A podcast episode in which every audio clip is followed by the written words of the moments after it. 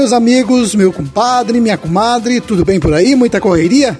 É, o ano chegou ao fim e nós continuamos aqui firmes e fortes. Estamos começando mais um programa, O Homem e a Terra, um serviço de comunicação do IDR Paraná, o Instituto de Desenvolvimento Rural do Paraná e a Parimater. Aqui na apresentação, Roberto Monteiro. Gustavo Estela na mesa de som, apoio do Oswaldo Hagemaia e de todo o pessoal desta emissora.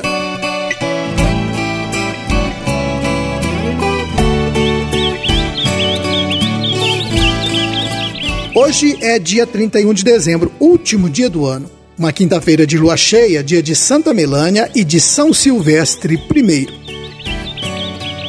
A pandemia do novo coronavírus se transformou com razão na maior preocupação de todo mundo ao longo deste ano. Por isso mesmo, muita gente deixou de lado os cuidados com a dengue e os casos da doença voltaram a aparecer em diversos municípios. Por isso, reforço o pedido para que você que está me ouvindo Faça a sua parte.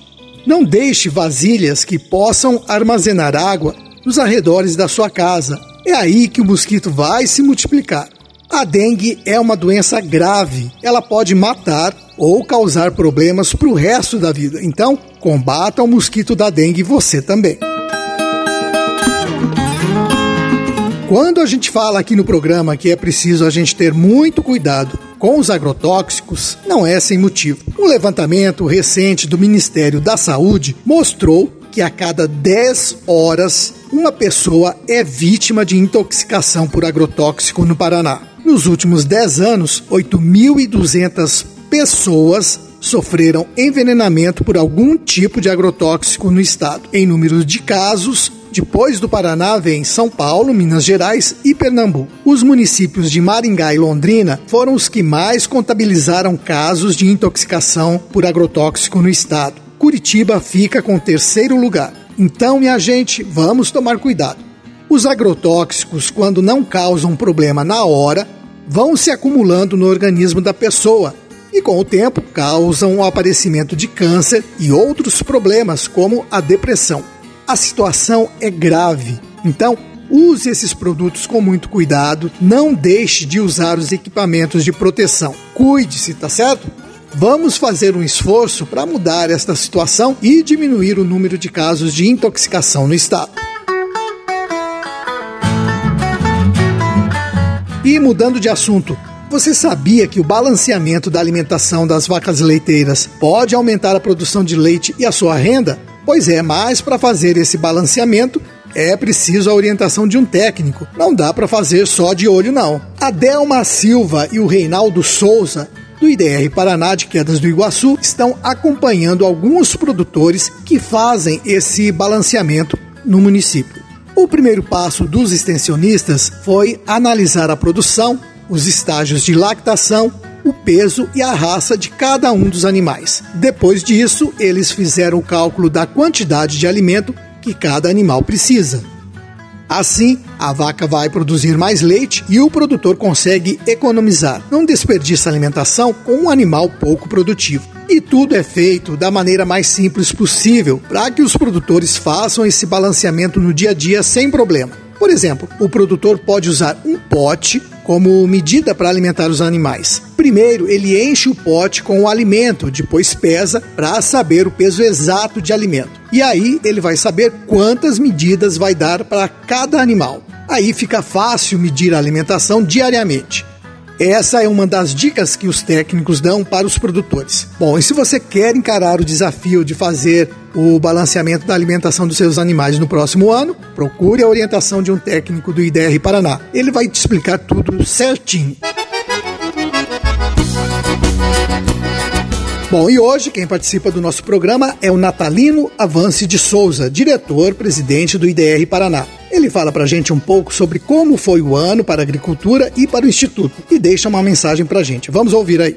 Nesse momento em que a gente se aproxima do final do ano, sempre é um momento importante para a gente fazer uma reflexão e uma avaliação do que ocorreu durante o ano. Importante que a gente considere que esse ano foi um ano definitivamente não muito fácil, nem para os agricultores, nem para a população de maneira geral. Foi um ano marcado por um período de seca que atingiu a agricultura, tivemos escassez hídrica em várias regiões do estado. Curitiba nós tivemos um problema de rodízio, né, que é fruto dessa escassez hídrica. Foi um ano com geada, foi um ano com pandemia e para terminar foi um ano com tempestade, granizo, muito vento forte, com prejuízos. Complicou muito a vida de todos também dos agricultores. Mesmo assim, a gente precisa dizer que o Paraná teve a segunda maior safra de grãos da sua história. Né? Isso é fruto do trabalho dos nossos agricultores, do arranjo organizacional que tem no estado do Paraná e que quando a gente junta essa maior safra de grãos com os preços praticados aí, principalmente depois da pandemia, você tem um retorno econômico, uma participação econômica do agronegócio no balanço financeiro do Estado muito expressivo. Né? Então, ele é por isso que a gente chama de um ano atípico. Um ano que a gente teve dificuldades, mas que termina o ano com uma participação ativa da agricultura na economia do Estado. Nós temos preocupação com o que vem pela frente, a gente está vivendo um período de laninha, quer dizer, de inconstância em termos de precipitações. Isso pode ter efeito nas próximas safras. Nós estamos agora terminando o plantio de grãos. É importante que o agricultor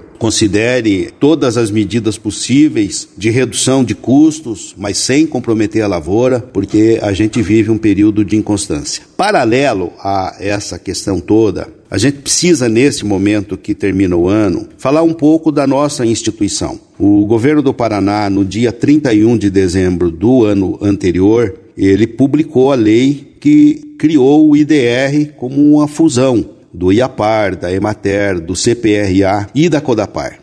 Então, se a gente considerar que a lei foi publicada dia 31 do 12 e no dia 12 de março a gente já estava com pandemia, nós tivemos muito pouco tempo de vida livre para trabalhar. Né? Mesmo assim, a gente tem um balanço muito positivo de consolidação do nosso instituto dentro de uma proposta que justificou a sua criação, que é você qualificar a entrega, ou seja, ter uma entrega melhor para os agricultores, chegar mais rápido nos agricultores, fazer as inovações da pesquisa, ter maior agilidade em termos de atingir os agricultores. Por que, que o governo do estado decidiu por esse modelo? Por razões muito claras assim. Primeiro, aproximar pesquisador, extensionista, produtor, fazer a inovação chegar mais rápido. Apesar desses números que a gente está colocando, 40 41 milhões de toneladas de grão na agricultura do estado, todos nós sabemos que o nosso estado é um estado de agricultura rica, com gente pobre no campo. O que que o governo, o que que o nosso instituto pode fazer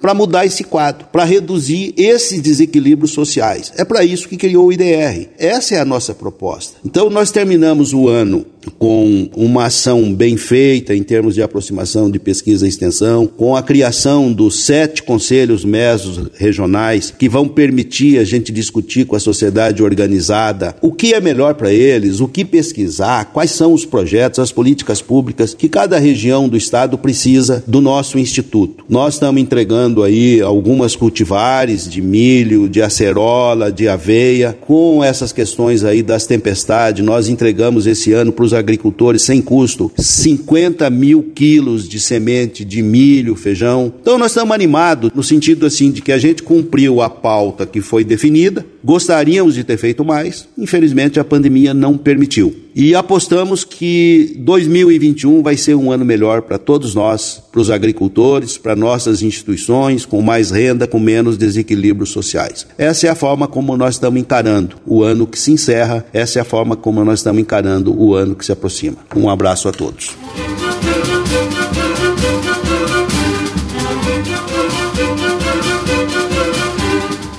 E com esta mensagem vamos terminando o último programa de 2020. Desejamos a todos vocês um bom fim de ano, com tranquilidade, paz e esperança de dias melhores. Nós estaremos sempre aqui, torcendo e trabalhando pela valorização do produtor familiar rural. Um forte abraço Fiquem com Deus e até o ano que vem, quando estaremos de volta com mais um programa O Homem e a Terra. Até lá, tchau!